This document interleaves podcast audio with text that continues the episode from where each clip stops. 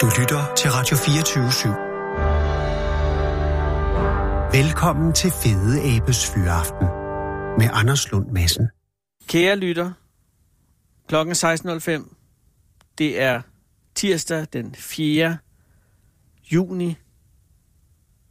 Det er 8. program i den allerede nu historiske udsendelsesrække om de 40 fedeste katastrofer, forfattet, eller det vil sige samlet, kompileret af historiker og katastrofeforsker Rasmus Dalberg. Og Rasmus, vi er nået til nummer 5.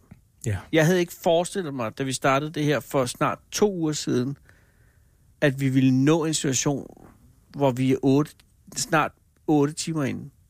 Men, men, men jeg synes, du holder det rigtig godt. Altså, jeg vil sige, det kommer ikke bag på mig. Det gør det simpelthen ikke. Nej. Og det er fordi, Der er at, så meget at at, tale om. Jamen det er der, og, og, og, og vi er ikke engang i mål endnu. Altså, vi har, vi har forladt, og det gjorde vi i går, øh, katastrofen med de to Jumbo Jets fra Tenerife, som, hvor hollænderen flyver ind i øh, Panam-flyet. Ja, de kolliderer på startbanen. Ja, han når næsten. Altså, havde det Næsten. været lige to meter til, så havde den været der, ikke? Men, øh, og hvordan den skal overgås, eller undergås, alt efter hvordan man ser på det, det falder mig svært at finde. Men du sagde ordet stormflod i går. Mm. Og, og der tænker jeg, der er mange stormflod. Altså stormflods. Stormfloder. Tak skal du have. Mm. Det har også været en lang dag for os alle. Mm. Øh, er vi i Japan? Det er vi ikke. Er vi i på Lolland? Det er vi nemlig. Aha. Så er det i 1868.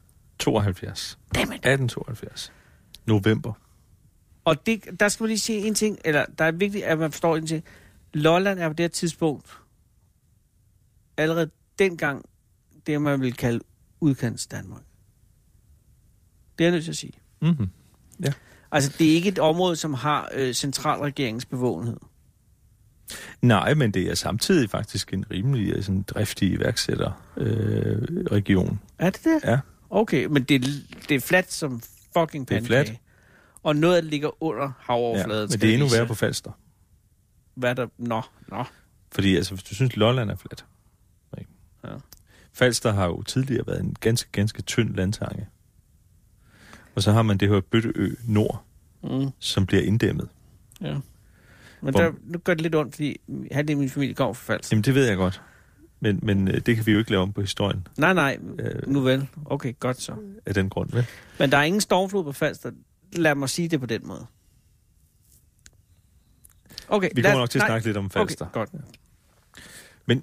Det, der sker, vi er i november 1872, Ja. 13. november. Det har været, øh, har været kraftig vestenvind i, øh, i ugevis, som har presset masser af vand ind i Østersøen, Østersøen. øh, ind igennem, ned igennem de danske øh, sunde bælter. Og det der med Østersøen er, at det kan ikke komme ud igen. Det kan ikke komme ud igen. Det skal tilbage igen på et Ja. eller andet tidspunkt. Så her i, øh, i, øh, i midten af november, så er der et øh, voldsomt øh, lavtryk, der kommer op ned fra, øh, fra Balkan, mm. som begynder at presse vand den anden vej. Men der er samtidig pres på ude fra øh, Nordsøen, med vand, der bliver presset ind og ned igennem de danske stræder. Så det, hvad skal man sige, det skvulper frem og tilbage. Der opstår det, man kalder en badekarseffekt. Mm. Der er faktisk, altså, der, der er opstemmet så meget vand, der, efter at vinden har blevet, kommet fra vest i, i ugevis, at der er flere meters forskel på vandspejlet øh, over ved den, øh, øh, de, øh, nuværende baltiske lande. Åland, så videre. Øh, hvor højt vandet står derovre. Flere meter. Og ja, det står simpelthen så skråt vandspejlet. Og det kan man jo, øh, det ved man jo i dag fra optegnelser, lokale optegnelser af vandstandsmålinger fra mm. den tid. Mm. Så, øh, så, kom, altså, så det, man egentlig skal forestille os, det er, at der kommer en frygtelig masse vand, bullerne tilbage mod de indre danske farvande. Her den 13. november 1872. Og de er jo meget smalle.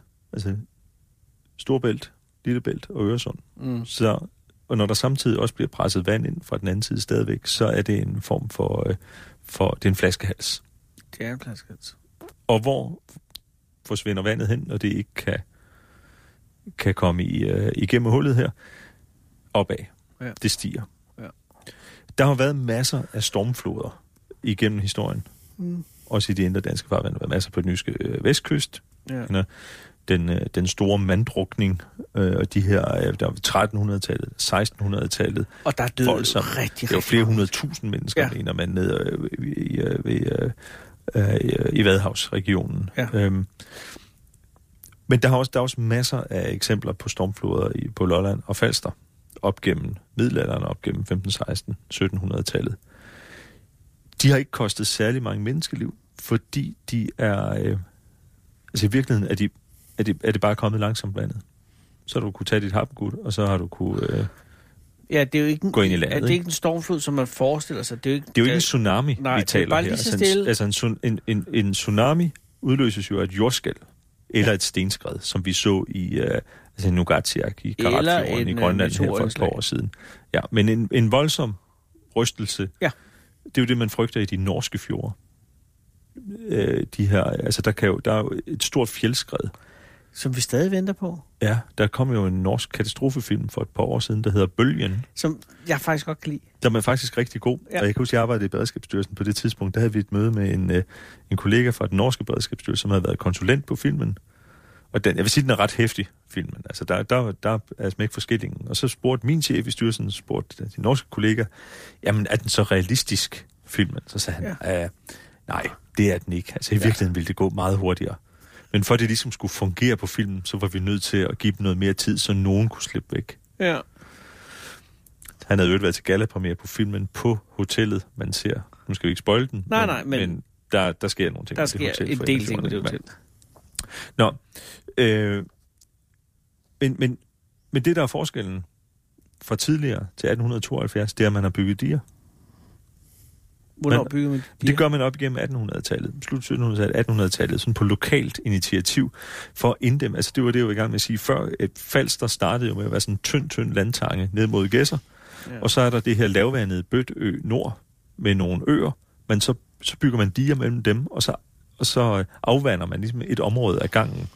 Ja. Så får man dampmaskiner, og så begynder man at bruge dampmaskiner til at øh, pumpe vandet ud. Det er, der er jo øh, i øh, anden halvdel af 1800-tallet store øh, landvindingsprojekter, altså Lammefjorden, som jo er den største, ikke? Altså, Ja. men man tilskriver det jo til Dalgas, det her med at være ude at tabe skal indad vindes, ikke? Med hedens opdyrkning, det var ikke Dalgas, der sagde det, men efter tabet af øh, hertugdømmerne i 1864, så, så finder man jo andre måder at opdyrke øh, heden på og indvende landområder til landbrugsjord mm. i, i Danmark. Ikke? Det gør man så også nede i øh, øh, på, øh, på Falster. Så har man bygget diger. Så har folk slå, øh, slået sig ned, husmandssteder, små hytter, lige bag ved digerne. Mm. Og det, der er forskellen fra tidligere stormfloder til den i 1872, det er, at nu stemmer vandet op mod diget. Og så bryder diget sammen.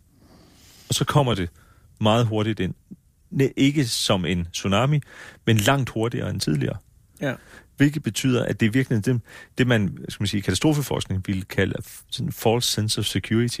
Ikke? Man har bygget et, øh, man har bygget diget, vi føler os trygge, men i virkeligheden er det det, der indirekte kommer til at skade os. Fordi vandet stemmer op, og så pludselig kommer det. Ja.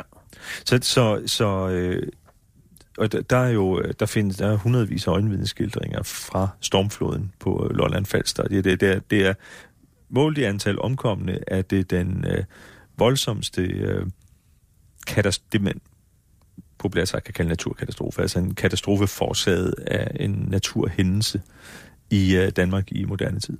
Nå. Der er 85, der dør på Lolland og Falster.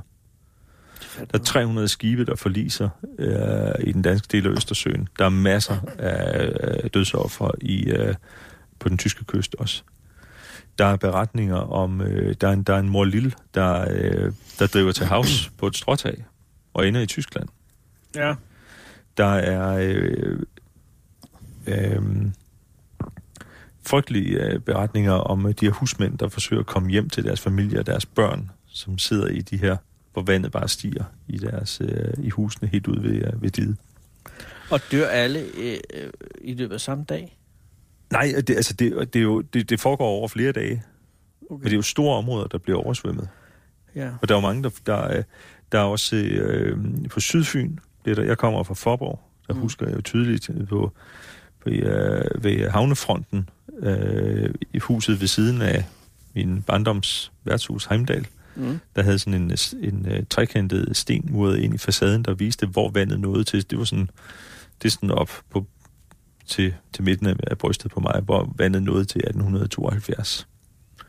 Der var det meste af byen dernede oversvømmet også. Men så bygger man jo nye diger bagefter. Ja. Så kommer det lollandske og det falsterske dige, som blev bygget i 1870'erne. Mm. Og der gør man det rigtigt.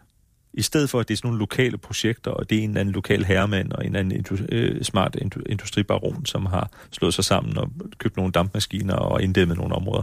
Ja. Ja. Så er det nu ingeniørtropperne kommer ned, og de bygger dem rigtigt på videnskabeligt grundlag, de her diger. De holder jo endnu. ja, for der er... Det er jo de diger stadigvæk, der ja, står det er fantastisk. Men 85 mennesker dør Mm. i en, i en, det, der må være en frygtelig stille katastrofe. Altså, med, mm. det er Mm. ikke sådan, der kommer ikke en bølge og vasker ind over dig. Nej. Det er bare vand lige så stille, kører op, og du kan ikke komme væk. Og, og, og bare fortsætter. Er det noget, man taler om på det tidspunkt? Altså, er det, noget, er det en begivenhed, som er, der er bevidsthed omkring i København? Ja, klart. Der, der øh, gennemføres store indsamlinger i hele landet. Okay, så det er en national Øh, det er, det er en øh, national begivenhed, der har, øh, der har øh, stor opmærksomhed. Og det er 150 år siden. Mm. Og det er nummer 5. Det var nummer 5, ja. Nu kommer, Nu skal vi nordpå. Du har nævnt nogle gange, det er en jomfrurejse, det er jomfrurejsen. og det er 1959. Det er 1959, 30. januar. Op mod, ja. Den har jo faktisk sejlet sin jomfrurejse, kan man sige, Ja. Fra København. Det er lidt en tilsnigelse at sige, at det sker på jomfrurejsen, for Ja, det er jo på returrejsen. Så medmindre vi regner hele Hans Hedtofs ud- og hjemrejse som jomfrurejsen, så er det... Men Men nu vel, nu vel. altså den sejler op, øh, altså, det, er jo, det, er jo, det er jo skibet mellem København og Grønland. Det er, er det kongelig, København? det, ja, det er kongelig grønlandske handels nye, Søgtefri. splinter nye, topmoderne grønlandsskib, Og det er dieselelektrisk, ikke? som er bygget til at, øh, at øh, sejle vintersejlads. Fordi der har været ballade med skibene på Grønland, på den måde, at, at de ikke kunne sejle i de hårde vintermåneder. Altså, der, der er jo sket en hel masse under 2. verdenskrig, hvor, øh, hvor øh, Grønland bliver adskilt fra øh, kolonimagten Danmark mm, på grund af den tyske besættelse. ja. Så, de, så, øh, så landsfoderne i, øh, i Grønland med Eskabron i øh, spidsen knytter tætte kontakter til USA. Også ja. gesandt Henrik Kaufmann i London, der sidder og laver aftaler på vegne af den danske regering, uden helt at have hjem til det. Han Øh, har en med Dan- fornemmelse. Men, men og han får jo, han får jo øh, hvad skal man sige, øh, solgt Grønland til amerikanerne øh, under øh, krigen, ikke? Altså, Ja. ja. at amerikanerne kan bygge baser deroppe og stå for øh, beskyttelsen af, af Grønland, og derfor amerikanerne, de, de betjener sig Grønland øh, og forsyner Grønland. De overtager Danmarks forsyningspligt i Grønland under 2. verdenskrig. Mm. Der bliver ja, grønlænderne vendet til en helt andet serviceniveau, fordi amerikanerne sejler hele året deroppe. Ja. Så, så øh, efter krigen, så med øh, Hans Hedtoft, altså statsminister Hans Hedtoft i spidsen, så vil man jo gøre en hel masse godt for Grønland. Så vil man få Grønland op på niveau. Og man laver grundlovsændringen i 53, øh, hvor man øh, indlemmer øh, Grønland i øh, Danmark med amtslignende tilstand, øh, status. Man laver man har Grønlandskommissionen 1950, der kommer med nogle meget vidtgående forslag til, hvad man skal gøre. Man skal opbygge en fiskeindustri, og man skal få, få Grønland op på, øh, på, øh, på niveau. Og der, det indebærer også en øh, stærkere sammenbinding med Danmark, med øh, vinter øh, sejlads med passagerer hele året. Ja. Så bygger man det her, øh, det her skib. Det er den første grønlandsminister, Johannes Kærbøl, gammel smedformand, socialdemokrat, som bliver den første grønlandsminister i det nyoprettede ministerium i 1955. Det er hans prestigeprojekt, at få bygget det her skib. Og hvem bygger det? Det gør, øh, det gør øh, Frederikshavn, Mm-hmm. skibsværft, med tegninger fra Helsingør.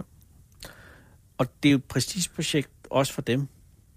Altså, det er det jo egentlig. Og det er jo moderne, øh, altså, det er propfyldt med moderne teknologi, og, og man bygger det med sådan en dråbeformet øh, Ja. skrov, for det skal være særligt stærkt øh, i forhold til iskroninger. Man diskuterer, der er noget kritik fra skibsredder Lauritsen, som har egne kommercielle interesser i at besejle Grønland, altså øh, jeg skal sige, hvor monopolet er øh, på, øh, på handlen øh, bliver brudt øh, på at besejle altså det, som kongelig grønlandske handel står for på det her tidspunkt, det er forsyningspligten, hvor Mm. handlen bliver frigivet efter 2. verdenskrig. Øh, hvor han mener, at øh, de, er, de skulle være øh, helsvejset og ikke nittet, og øh, nogle af de her, øh, som, som affærdiges af Johannes Kærbøl. Han falder så i 57 for Socialdemokratiets interne regler, aldersregler, øh, om at trække sig som minister. Øh, og, øh, men på det her tidspunkt, der har han, hvad skal man sige, allerede øh, smedet de ranker, som indirekte fører til katastrofen. Mm. Han øh, har, skal have...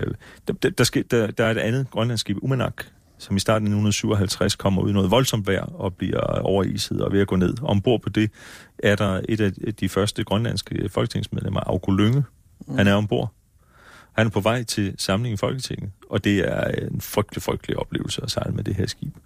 Og han går direkte på Folketingets talerstol, det er starten af 57, og siger, at det holder ikke. Altså, vi, det, det, det, det, det nytter simpelthen ikke noget at sejle med passagerer om, øh, om vinteren. Det er for farligt. Ja. Og der, der frygter Johannes Kærbøl jo for sin øh, finansiering af det her prestigeprojekt, af det her skib.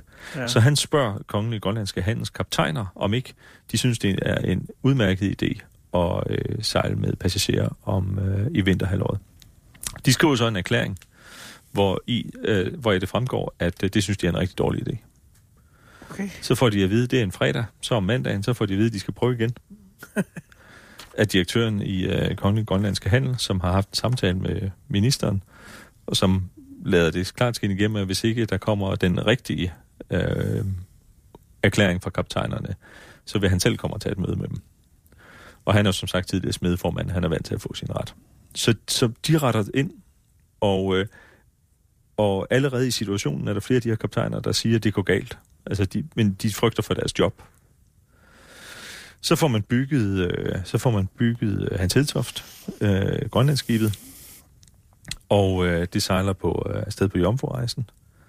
Og på hjemrejsen skal ingen andre end Augo Lynge med igen. Mm. Og man afsejler den 29. januar 1959 fra Julianehåb. Ja. Næste formiddag, fredag den 30. januar, bliver der udsendt nødsignal om eftermiddagen. Hans Hedtoft har ramt et isbjerg. Vi synker langsomt. Vi synker langsomt.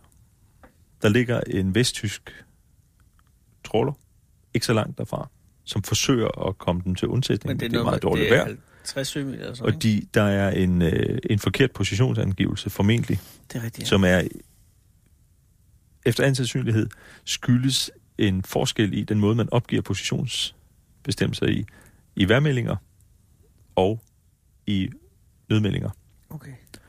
som, hvor, hvor, hvor, hvor telegrafisten Karl Dejlebjerg ombord på Hans Hedtoft sender en position, som ikke passer med de pejlinger, der bliver foretaget. Men, man kan, men den passer, hvis den er ligesom blevet forkert oversat fra en anden position, han har fået af kaptajnen. Det kan være forklaringen på det. Det er, det, det er svært at sige, om det havde gjort en forskel, om Johannes Kryds kunne have været noget frem. Og hvis de overhovedet var noget frem, om de kunne have taget øh, så mange passagerer, 95 ombordværende, over på tråleren i så hårdt vejr, som det har været på det her Nej, tidspunkt. det er jo en tråler, som er et fiskeskib, som mm. altså, jeg tror ikke, de kunne have haft. Nej. Hvor man alting er. Det, Hans Hedtoft forsvinder. Ja, og det strækker sig over ret lang tid, ikke? Altså fra at først nødmelding og til sidst nødmelding. Ja, det er hele eftermiddagen. Altså, så vi har Lokal gør- tid. Ja, at vi har et, et skib, der sådan, ja, sådan omkring, hvornår den første, siger du?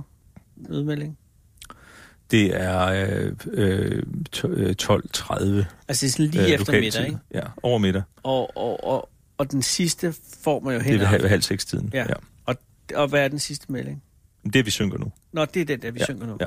ja. Og det, Sendeudstyret bliver ødelagt. Så man, det, der, der er kun nødsender, man kan bruge, så der er en meget øh, vanskelig kommunikation. Men problemet er jo, at man ikke har nogen redningsmidler i Grønland på det her tidspunkt. Ja, der findes ikke en... Så der er jo nogle små, nogle små kuttere, ja. altså nogle små trækuttere, som øh, anvendes af, af Grønlands Kommando, som er etableret i 1951 deroppe. Okay. Altså øh, øh, det danske øh, forsvars øh, repræsentation i øh, myndighed i, øh, i Grønland. Men de er jo ikke på nogen måde havgående. Overhovedet ikke, og man, send, man sender øh, en af de her små øh, øh, landshøvdingens båd ud, og, øh, og de er jo slet ikke givet til at sejle det. Så, så, øh, Men der er ikke nogen, der er i nærheden af hans hedsoft, når hun går ned? Nej, altså der er faktisk øh, lige kommet øh, nye resultater frem. Øh, en bog, som øh, ellers er problematisk på mange andre måder, som, som jeg anmeldte her tidligere på året, Øh, den indeholder interessante oplysninger om et færøsk fiskeskib, som angiveligt passerede Hans Hedtoft øh, kort inden, altså en halv time før nødsignalet. Nå. Øh, men fiskede i ulovligt øh, område. Gode gamle færinger. Ja, men altså, de reddede dem jo ikke under alle omstændigheder. De kan have været tæt på. Og, og de 95 mennesker går ned. Ja, det eneste, og, man nogensinde finder, er en redningskrans. Som endda er også omdiskuteret, ikke? Ja, ja men den, altså, den driver i land på Island. Ja, men der var nogen, der øh, at det var en forben. Ja, den, øh, det er i hvert fald stadigvæk den, der øh, bliver udstillet i Holmens Kirke, når der er jubilæum. Og det, eller, mange interessante ting er jo, at en af de store ting er jo, at der næsten, altså i Grønland på det tidspunkt, har alle en eller anden forbindelse til en, der er på det skib. Mm. Altså, fordi det er sådan en, en grod ting med, at man tager jul og, og ned til Danmark og sådan ja. noget. Så, så, ja. og, og, og Grønland er så lille, altså så altså, det er jo Danmarks Titanic mm. på alle måder. Mm. Øh, at, at, øh, at alle har, og, og det er en ekstrem tragedie øh, for, for, for det grønlandske samfund. Ja, ja. Altså, hvad skal jeg sige, i, i Danmark er det jo først og fremmest en politisk skandale, fordi ja. det jo i ugerne efter kommer frem, at Johannes Kærbøl har presset de her kaptajner til at afgive en erklæring, som de i virkeligheden ikke kunne stå indenfor. Og man, man forsøger i to omgange, både Erik Nien Hansen, ung konservativ folketingsmedlem, og Axel Larsen forsøger at rejse en rigsretssag mod øh, Johannes Kærbøl, ja. øh, som af forskellige årsager øh, må frafaldes igen. Men det fører jo til, at vi får en ministeransvarlighedslov i Danmark nogle år senere, som jo så ironisk nok er den Erik Nien Hansen, så bliver dømt Hansen, efter 30 år senere. Så kunne han lære det? Ja. Øh, så det, det får jo store... Og, og så er der hele den her Grønlands Fond, øh, som er, er sådan en, en fond, hvor man samler penge ind til øh, at, øh, at hjælpe øh, efterkommerne, øh, ja. de pårørende, som bliver nidkært administreret fra øh, det danske statsministeriums side og ender med at have flere penge end... Øh, da, den bliver nedlagt, end da den, øh, ja, fordi da at man, gik i gang man skal med igennem så mange nåleøje for ja, at få præcis, nogle penge. Ikke? At, uh... Hvor det i Grønland jo langt mere en personlig tragedie. Jeg var i, uh, i Nuuk her i februar, uh, kort efter 60-årsdagen, og holdt et par foredrag på Lokalmuseet i Nuuk, hvor jeg, står og taler om øh, Hans Hedtoft-katastrofen, så øh, sidder der foran mig blandt publikum Augo Lynges barnebarn, mm-hmm. og datteren af jordmoren fra Juliane Håb, som var på, øh, som havde sin, sendt sine børn på, øh, på børnehjem i Danmark, mens hun uddannede sig, og hun var på vej ned for endelig at se dem igen. Det, det er... Så rejser de små hår sig på, øh, på mine arme. Og jeg sejlede jo henover, altså i Vederen, ja. en gang de lavede uh, Galatea 3-ekspeditionen, ja. og sejlede fra Nuuk og ned sydover, og så sejlede vi hen over det sted, hvor... farvel. Ja, ja. Hvor, hvor den forsvandt, ikke? Og med alt søgeudstyret, mm. som jo Vederen havde på det tidspunkt. Ja. Og så var der en af forskerne ombord, som forestod, kunne vi måske altså, lave et par, par søgninger efter. Øh, og der, øh, den videnskabelige leder af ekspeditionen mods, altså, som jo har Grønlands tilknytning, gik ind og sagde, det gør vi ikke. Vi vil ikke, altså vi vil ikke, altså det vil være ufølsomt over for mm. de efterladte. Mm. Altså for, fordi det stadig her, altså så mange år efter, det var det så i 2004, men det stadig siger, at, at vi skal ikke pille ved den sag. Altså det skal have lov at ligge der. Og det var jo bare for at prøve, for, for man aner jo ikke, hvor, hvor vraget ligger. Mm. Altså i modsætning til Titanic eller nogle andre steder. Så du aner ikke, hvad der mm. skete med den. Og stadig er det så ondt, at de siger, det skal vi ikke gøre. Men nu nævner du væderen, altså et af de, øh, de fire store inspektionsskib, der sejler ja. op i Nordatlanten, og de kan jo føres direkte tilbage til hans hedtoft. øh, fordi man nedsatte kort efter øh, Hans Hedtoft katastrofe nedsatte man øh, øh, besejlingsudvalget, som var et hurtigt arbejdende øh, udvalg, øh, ledet af den tidligere chef for, øh, for Søværnet, øh, Admiral Vedel, som mm. var også ham, der sænkede flåden 29. august 1943. Det var Godt, den dag, gjorde det. den dag historien, hvor den danske flåde har sænket flest skib. Det var så uheldigt til vores egne, men det virkede jo Ja. at redde Danmarks ære. Og, øh, Og og, han er bliver formand for det her hurtigarbejdende udvalg, som allerede i september 59 afgiver sin betænkning, hvor i man siger, at det er af afgørende betydning, at vi får bygget store inspektionsskibe til sejl i Nordatlanten. De var allerede på tegnbrættet på det tidspunkt, men man, man, øh, man speeder processen op, og man bygger fire, øh, man overvejede kun at bygge to på det tidspunkt, og så det, han siger, der er helt afgørende, det er, at de skal være helikopterbærende. Ja. Og så får man, øh, så får man Hvidbjørnen-klassen, som er forløberen for Thetis-klassen, som du har sejlet med, som afløste dem i starten af 90'erne. Mm. Store inspektionsfartøjer. Der kommer et femte, et beskytteren til i, uh, i 70'erne, som har de her LO1-helikoptere ombord, som jo forøger deres aktionsradius, både til fiskeriinspektion, som er deres primære opgave, men også eftersøgning og redning væsentligt. Men den ligger stadig derude, Den ligger stadig derude. og ingen ved, hvad der skete. Nej. Andet end man regner med, at den sejlede på isbjerg jo. Ja, det er nok en rimelig god forklaring. Men den var jo stadig bygget til at kunne modstå en påsejling af isbjerg. Ja. Der, den bog, jeg lige anmeldte her for nylig på POV, forholdsvis kritisk, den fremfører en hypotese om, at øh, den i virkeligheden var meget tættere på land og grundstøtte i stedet for. Oh. Men der er mange problemer i argumentationen i den bog. Det Nå. er der ikke i argumentationen for den liste, hvor vi nu er nået til nummer tre. Som er Titanic. What? Jeg var sikker på, at Titanic var et. Nej, nej, nej. Okay.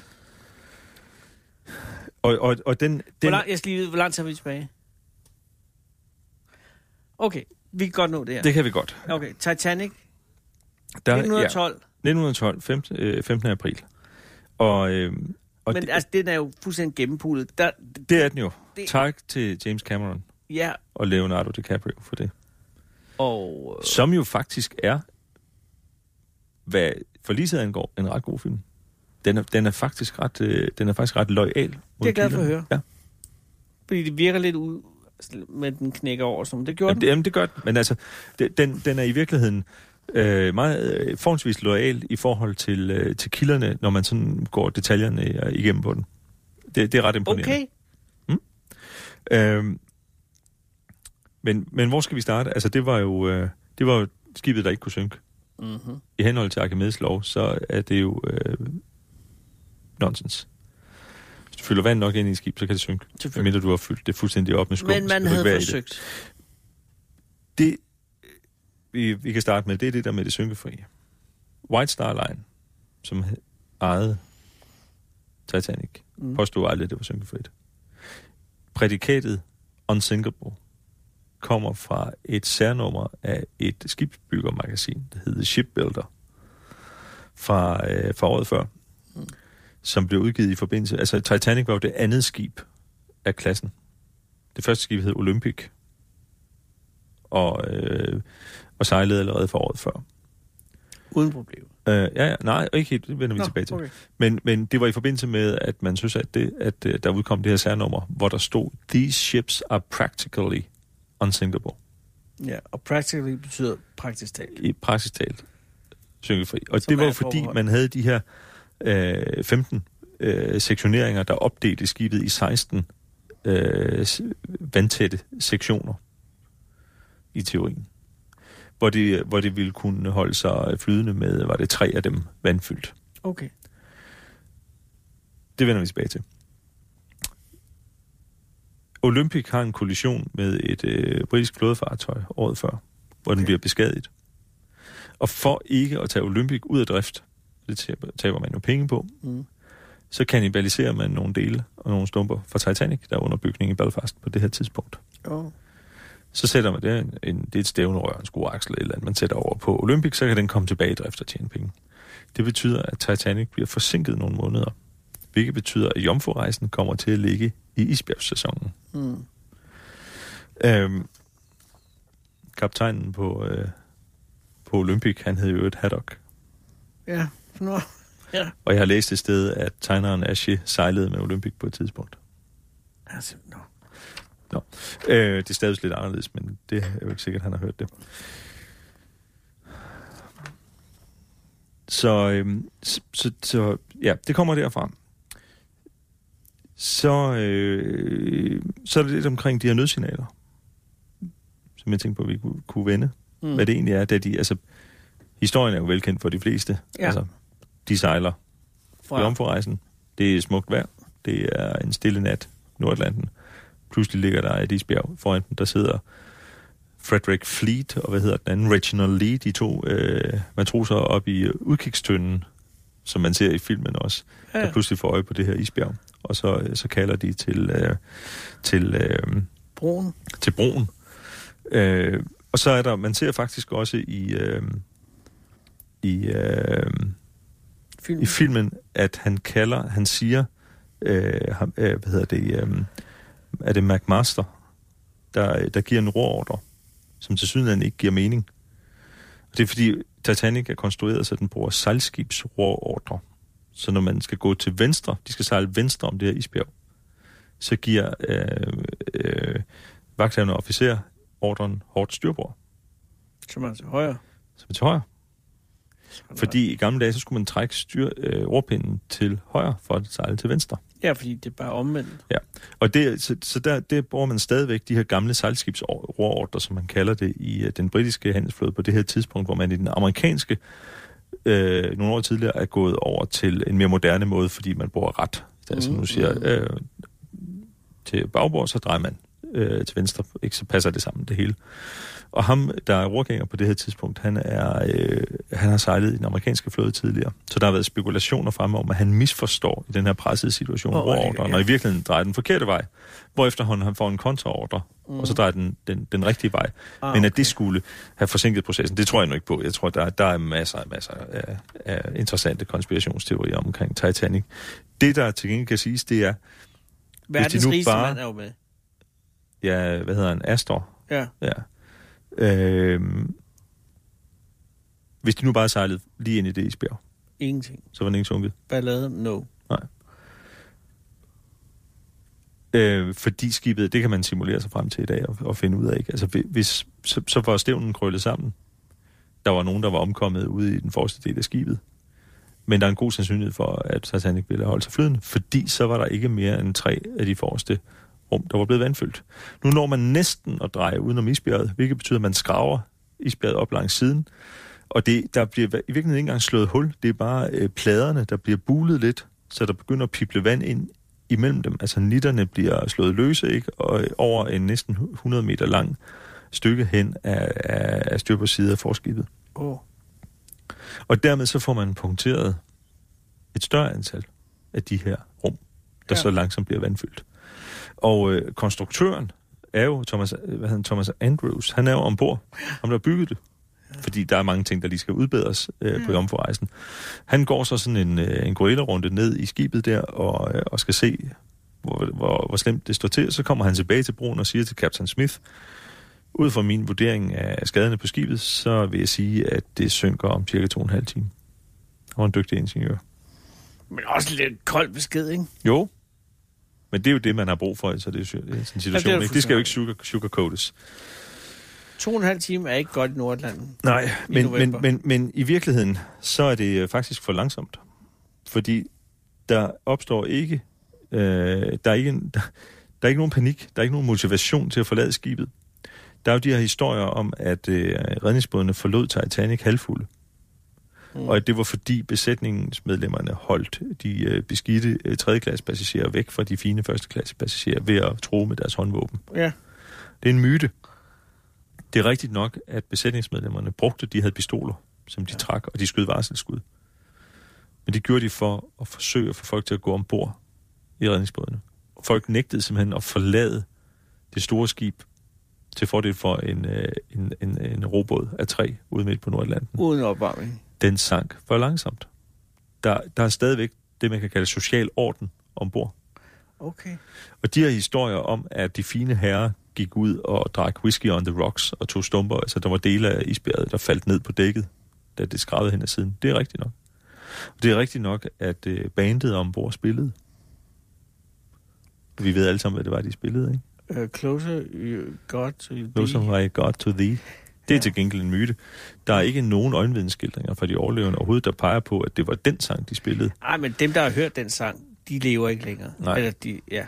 Men til gengæld så har man fundet ud af, at, øh, at Wallace, som var, øh, var øh, kapelmester, han øh, nogle år tidligere havde sagt til en kollega på et andet skib, at hvis han nogensinde skulle befinde sig på et skib, der var ved at gå ned, så var det den sang, han ville spille. Så det er sikkert derfra historien, Ja, det er god historien stammer.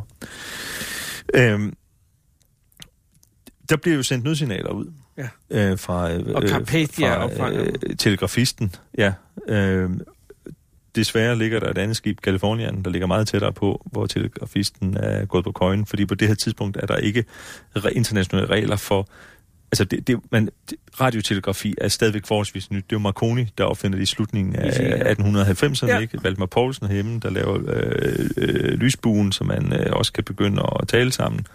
Og der, men men, øh, men det, det er stadigvæk i sin vorden. Øh, så der er ikke nogen internationale bestemmelser, der siger, at du skal lytte på radioen hele Nej. Tiden, for eksempel. Og han er gået på køjen, de ligger stille i isfyldt farvand og driver det her skib, der ligger meget tættere på. Og de sover alle sammen, og de hører ikke nødsignalet. Det er jo også, en, det er jo også med til at skabe historien om den perfekte katastrofe. Det var så tæt på, at de kunne være blevet reddet, Ja. hvis bare Kalifornien var kommet til. Og han bliver jo også, ligesom vi har talt om i nogle af de tidligere episoder med juledamperne, det, han bliver jo også en par, ja, altså Stanley Lord, der, der er øh, Bare fordi han kaptajn. sov. Man får så Solas-konventionen øh, nogle øh, år senere, som er den første den her øh, øh, øh, internationale aftale om øh, sikkerhed til søs, der siger blandt andet, at du skal, et skib skal lytte på radioen og de Ja. her forskellige ting. Man sender nødsignalet, øh, i. Nej. SOS, undskyld. nej, det gør man også. Det er faktisk ikke rigtigt. Det, det er først lidt senere, det kommer. Men, men det er helt nyt SOS. Mayday, det kommer først i midten af 20'erne. Nødsignalet på morsesignal hedder CQD, CQD. Og det er, altså, det er de morsesignaler, man, man sender, ikke? Øh, og det, det har man så opfattet som øh, en forkortelse for Come Quick Danger. Det betyder det ikke. Det er, det er bare en, øh, en skrøne. Det, det betyder i virkeligheden øh, alle stationer nødopkald. Altså det, det er All Stations Distress, står den forkortelse for CQD. Så, så når, når man hører det, så skal alle stationer lytte og skal videresende. Okay. Og så sender han øh, gnisten ombord på øh, Titanic. Han sender for en sikkerheds skyld også lige SOS, som er helt nyt. Øh, det kunne jo være, det virkede. Som Ja. ikke står for Save Our Souls, som også er en myte, men som i virkeligheden bare er altså tre korte, tre lange, tre korte, som er et, et tydeligt morsesignal, som er let at sende og let at høre.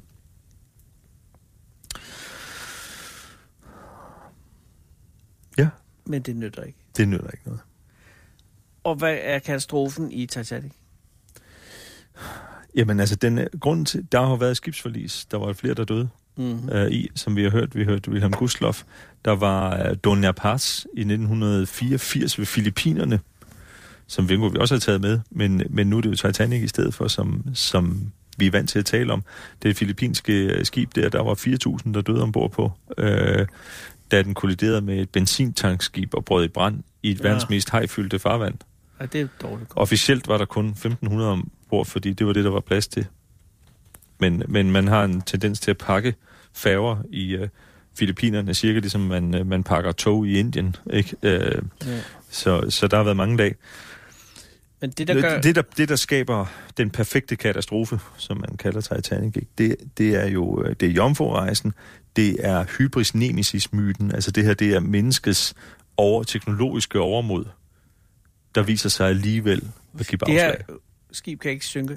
Jo, det kan Ja. det. Der, der, er nogen har jo hævdet, at Titanic forlis var det første skud i Første Verdenskrig. Altså den her afslutningen på fangdisiakle øh, optimismen, ikke? Altså, så slukkes lysene i Europa, og det Ja. starter med Titanic. Og, og, og historien om, at grund til så mange døde, var, at folk opførte sig for ordentligt, er ikke i overensstemmelse med sandheden. Altså, det, det, er, det er mere rigtigt at sige, at øh, der var, det var meget vanskeligt for besætningen at få øh, passagererne til at gå ombord i redningsbådene. Der var jo så heller ikke nok redningsbåd. Nej, nej, men selv dem, Der der, var, der, der, der, var, der var nok i forhold til lovgivningen. ja, Det er jo i sig selv også interessant. Der har været et udvalg i mange år, øh, en øh, britiske regering, som havde syltet den her, øh, øh, det her spørgsmål om, hvor mange, øh, øh, redningsbåde, der skulle være på britiske handelsfartøjer. Problemet var, at reglerne var ikke blevet opdateret de seneste 10-15-20 år, mm-hmm. men skibene var blevet bygget meget, meget større. Mm. Så der var simpelthen der var ligesom ikke nogen sammenhæng imellem antallet af, af mennesker på skibet og antallet af lovpligtige redningsbåde. Så gik, øh, når, når så regeringen øh, gik til, øh, til rædderierne, så, så sagde de, at vi har ikke lyst til at sætte flere øh, redningsbåde på vores skibe, fordi det fylder på promenadedækket, og vores passagerer vil gerne øh, have uspolerede øh, udsigter der. Ja. Men så det britiske admiralitet, de havde jo fornemmet, at der var nok var en krig på vej i tiden op til Første Verdenskrig. Ja. Så derfor lavede man en, øh, øh, hvad skal man sige, et, et rænkespil, hvor man øh, sagde til rædderierne, vi tvinger jer til at sætte flere redningsbåde på jeres øh, passagerskib, med mindre I frivilligt går med på at armere dækkene på jeres nybygninger, sådan så de kan bruges til troppetransportskibe med antiluftskyts monteret i tilfælde af krig. God byhandel.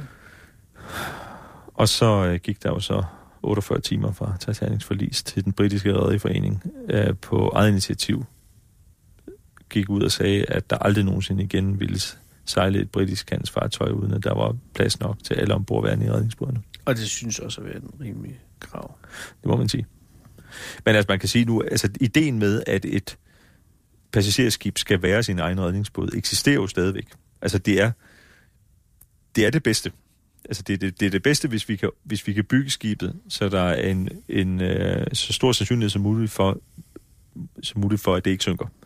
Fordi vi, det er ikke ønskværdigt, det er lender of last resort at få folk over i redningsbåd og redningsflåde. Vi skal videre til ja, to, men, men jeg skal bare sige, at ville Titanic kunne ske i dag? Altså nu er der jo en anden øh, benegal af australsk rigmand, der er i gang efter sine med at bygge Titanic 2. Ja. Og øh, jeg, jeg var i, øh, i Godmorgen Danmark og udtalte mig om det her, øh, da det kom frem for et halvt års tid siden. Og nu er jeg jo B-menneske, så, så jeg, jeg tænker ikke særlig klart øh, tidligere om morgenen, så, så øh, eller så tænker jeg alt for klart, øh, fordi jeg har drukket utrolig meget kaffe og holdt mig vågen. Og der blev jeg spurgt om, hvad er sandsynligheden for, at det sker igen? Og så må jeg jo sige, øh, altså ud fra det historiske materiale, så er alle skib, der hed Titanic, der er sejlet på den her rute, de er jo sunket. Ja. Så det tegner ikke godt. Nej, jeg kan godt det. se, at, at Godmorgen Danmark var måske ikke det rette tid og, og sted til at diskutere øh, statistiske finurligheder på den Nej, måde. men det var dem, der spurgte. Men, ja, det var det nemlig. Øhm, altså, der er ingen tvivl om, at Titanic medførte Solhedskonventionen. Der har været et utal af konventioner og internationale regelsæt op igennem tiden, øh, som bliver forfinet hele tiden. Ikke? Nu har vi fået en polarkode fra IMO, altså der definerer noget. Det, det er jo meget uh, krydstogtskib i Arktis, som man mm. taler om nu, ikke? Mm. Billederne af Costa Concordias næsten søsterskib Costa Deliciosa, der sejler rundt mellem isgosserne op i uh, Disco-bugten i 2011. Det kan jo det, det kræver ikke meget fantasi at forestille sig Costa Concordia i, uh, i grønlandske farvand, ikke? Nej. Så er det ikke uh, 4.000, der overlever, før der dør om, så er det omvendt. Ja. Men, uh, men, uh, men altså, jeg kommer aldrig nogen... Altså, historien er fuld af ting, der ikke kunne ske, som en af mine yndlingsteoretikere, Scott Sagan, har sagt. Mm. Så jeg kommer aldrig til at sige, at det kan ikke ske. Men vi har jo heldigvis lært af det. Det, der, det er helt sikkert, det er noget andet, der kommer til at ske. Men vil man sige, at Titanic var et lortskib? Nej, det var et fantastisk skib. Så hvorfor fanden gik det ned? Jamen, det, det, det gik ned først og fremmest, fordi de ikke nåede at dreje udenom, og ikke sejlede ind i isbjerget. Men stadig havde det nu været et almindeligt... De havde ikke projektør på. Der var ikke, det var almindeligt på, øh, på ordresfartøjer på det tidspunkt. I øvrigt en fejl i Camerons film, for der er projektør. Ja. Det mener jeg helt bestemt ikke, der var. Men, men, men, men bare hvis det nu havde været et almindeligt kontemporært øh, passagerskib i samme situation som Titanic, så var det gået endnu mere galt, ikke? Eller hvad? Og det ved vi jo ikke. Nej, det er jo spekulation. Den sank. Ja, og den sank, og der var så meget, der sank med det. Mm. Altså, det var en hel verden, der sank. Det var det jo nemlig, og det, det er jo også derfor, at den er... Altså, der var jo, der var jo hvad hed den, SS Empress of Ireland, som kort efter, året efter eller to år senere, øh, brager, brager ind i øh, ja. en øh, kullægter på St. Lawrence-floden, hvor der er flere passagerer, der dør end på Titanic. Der er færre i alt, fordi der er flere besætningsmedlemmer, der, der overlever. Ja. Men, øh, men den er der jo ikke nogen, der har hørt om. Nej. Det er der jo ikke lavet film om. Nej. Så det er jo den, den ultimative, mytiske katastrofe. Og alligevel er den kun nummer tre på Ja, det er den liste. nemlig. Så hvad er nummer to? Det er Halifax-katastrofen i 1917. Jeg var bange for, at du ikke havde Halifax med. Ja, selvfølgelig har jeg Halifax med. Jeg har rejst med Halifax i mange år. Det, Det, det, var jo, det, var jo, det er jo katastrofevidenskabens fødsel. Er det det? Det, og jeg synes, det er jo dejligt at være uddannet inden for et fag, som hvis begyndelse man kan tidsfæste meget præcist, nemlig til øh, mellem 7 og 8 om morgenen øh, den 6. december 1917. For 102 år siden og 102 fire år måneder. siden. Øh, under, det er under Første Verdenskrig, det er efter USA er gået ind i krigen. Mm. USA, øh, eller Lige Tyskland, gået- lige gået ind i. Tyskland erklærer uindskrænket ubådskrigsførelse. USA går ind i krigen Ja. øh, i, øh, i april øh, 17. Øhm, man samler de langsomme konvojer, der skal sejle over Nordatlanten, øh, Ja. op øh, i Halifax og på, øh, i Canada, Nova Scotia, som skal over med forsyninger til de krigsførende øh, vestmagter i Europa. Mm. Så det er, det er en by på 300.000 indbyggere. Der er rigtig meget skibstrafik. Der er gang i uh, handelshusene og horehusene og værtshusene i, uh, i byen. Der er loser, der hjælper de her skibe ind. Man skal forestille sig sådan en by, lidt ligesom Aalborg, hvor der er en by på den ene side, og så er der en kanal, og så ligger der Dartmouth over på den anden side, lidt Nordsøndby, lidt mindre by, Mm. og så er der et, et sådan bassin inden for enden, sådan en ankerplads, Ja. hvor de her skib så sejler ind. Så kan man nemlig sætte torpedonet op ude for indsejlingen og forhindre tyske ubåde i at smutte ind om natten. Yes, yes, yes. Så der kommer et, øh, et belgisk skib, øh, Mont Blanc, som øh, sejler ind øh, om morgenen. Mm. På vej ud er et norsk skib, der hedder Imo. Der går noget galt. Øh, loserne misforstår hinanden nogle fløjtesignaler. De kolliderer. Det er jo sket før i verdenshistorien. Ja, tusind gange. hinanden. 100 Det er en mindre navigationsfejl. Det er ikke nogen voldsom øh, kollision, øh, men der går ild i Mont Blanc. Øh, simpelthen øh, gnister, der opstår øh, jern mod jern, og sætter ild i dækslasten. Besætningen, de springer i, øh, i bådene og ror som... Ja, men der stopper jeg lige der, ja. fordi at det lyder umiddelbart mærkeligt, at to skibe støder sammen, og så der går ild. Jamen, der- opstår simpelthen gnister ved... Øh, øh, Det er jo det er jern mod jern. Ja, jern mod jern, Altså, ikke? det og så går der ild i tovværk og hvad der ellers ligger på øh, øh, dækslasten. På, øh, Er det almindeligt? Eller var og det er ikke usædvanligt. Nå, okay. Ja. Besætningen, de øh, springer i bådene, ror alt, hvad remmertøj kan holde ind til, til land, fordi de ved godt, hvad der er i lasten på Mont Blanc. ja, og hvad er der i lasten? Der er 2.000 tons sprængstof. Der er skydebomuld, der er ammunition, der er alt muligt forskellige øh, øh, ulyksaligheder. Så har man lige toppet med øh, en dækslast af et benzinlignende stof i tønder. Det, der så sker, det er, at øh, politifolk, redningsfolk, øh, sygeplejersker og læger kører ned til havnen og står og kigger på det her brændende skib for at være klar til at hjælpe. Så eksploderer det, og de dør alle sammen. Og der er omkring øh, mellem 1.500 og 2.000 mennesker, der omkommer øjeblikkeligt i Halifax. Den her kæmpe eksplosion. Ja, det tror jeg, det, det er meget svært at forstå, hvor stor en eksplosion, der taler om. Ja, den registreres som middelsvært jordskæld på en seismograf, der står 200 km væk. Øh, Altså, hvor meget sprængstof er der i, i det franske skib? Altså, jamen, der er 2.000 tons, der ja, og hvor meget er luften. 2.000 ton? Jamen, det, det, det er så meget, så det her skib, der, du skal forestille dig et, øh, et gammelt, et gammelt dampskib altså, på størrelse med kongen. samlet sprængkraft i sidst. Det var 280 øh, tons det netto eksplosiv mængde. Ja. Og det er her på et skib. Jeg ved ikke, om man direkte kan sammenligne det, men det er rigtig meget. Nå, men det er bare, rigtig det er bare meget. for at give et større forhold ja. med, at det, der er af, af potentiale i det franske skib, er sindssygt. Det er rigtig meget. Og du, øh, det er den største menneskeskabte eksplosion før Bomba. atomprøvesprængningen. I, uh, nej, ikke Sabomba, jeg tænker på. Det er den, første, det er den største menneskeskabte øh, øh, Nå, før sprængudladning Hiroshima. f- før øh, Trinity-testbomben i Okay. Almagordo-ørkenen i, uh, i juli 45. Man finder aldrig rigtig noget af, af Mont Blanc igen, udover øh, ankeret, som hvis nok falder ned i et øh, lokum ude på en gård 3 km væk. Det er simpelthen øh, fuldstændig øh, Hvor atomer. besætningen på det franske? På Mont Blanc? Øh, de overlever, fordi de ror ind til land. Der går de 20 er- minutter før den... øh, Ja. går 20 minutter, ja. Så øh, kaptajnen, og, eller nogle af Og officererne... det er det, franskmænd kan. Det er at komme væk. Nogle af officererne og, øh, og losen på det andet skib omkommer. Det bliver blæst op på land. Det er jo to- 130 meter lange øh, norske fragtskib. Øh, hele det indre af Halifax bliver fuldstændig uh, jævnet med jorden. De er et sted mellem 1.500 og 2.000 mennesker dør uh, i eksplosionen, og, og 10.000 mennesker bliver såret. Altså det er Valby Gasværk gange 500 af det her, ikke? Ja. Uh, og grunden til, at, den er, at jeg har den med, og den er på nummer to, det er, at der er en mand, en øh, tidligere skoleinspektør, som øh, tidligere præst, som bor i udkanten af Halifax, som ikke selv bliver såret, Samuel Henry Prince, som går ud i Halifax gader og observerer, hvad der sker. Halifax er overladt til sig selv de første 24 timer, før der kommer et hjælpetog fra Boston med amerikansk røde korsfolk. Fordi at det er... Fordi de bliver slået ihjel, alle brandfolk. Ja, fordi det er udkantskanada, ikke? Ja, så kommer øh, så, så går han rundt og ser, hvad der sker. Han ser, hvordan folk spontant hjælper hinanden. Mm-hmm. Han ser, hvordan øh, folk laver eftersøgningshold og øh, hjælper folk ud af ruinerne. Han ser, hvordan folk laver indkvartering til dem, der er blevet hjemløse. Han ser kvinder, der laver øh, spontane suppekøkkener og alt det her. Det skriver han en afhandling om. Den første katastrofevidenskabelige phd afhandling der kommer i 1920. Catastrophe and Social Change. Og dermed er katastrofevidenskaben grundlagt. Og mange af de teoretiske begreber, han beskriver dengang, bruger vi stadigvæk, og han citerer stadigvæk. Han er skolelærer? Han er skolelærer.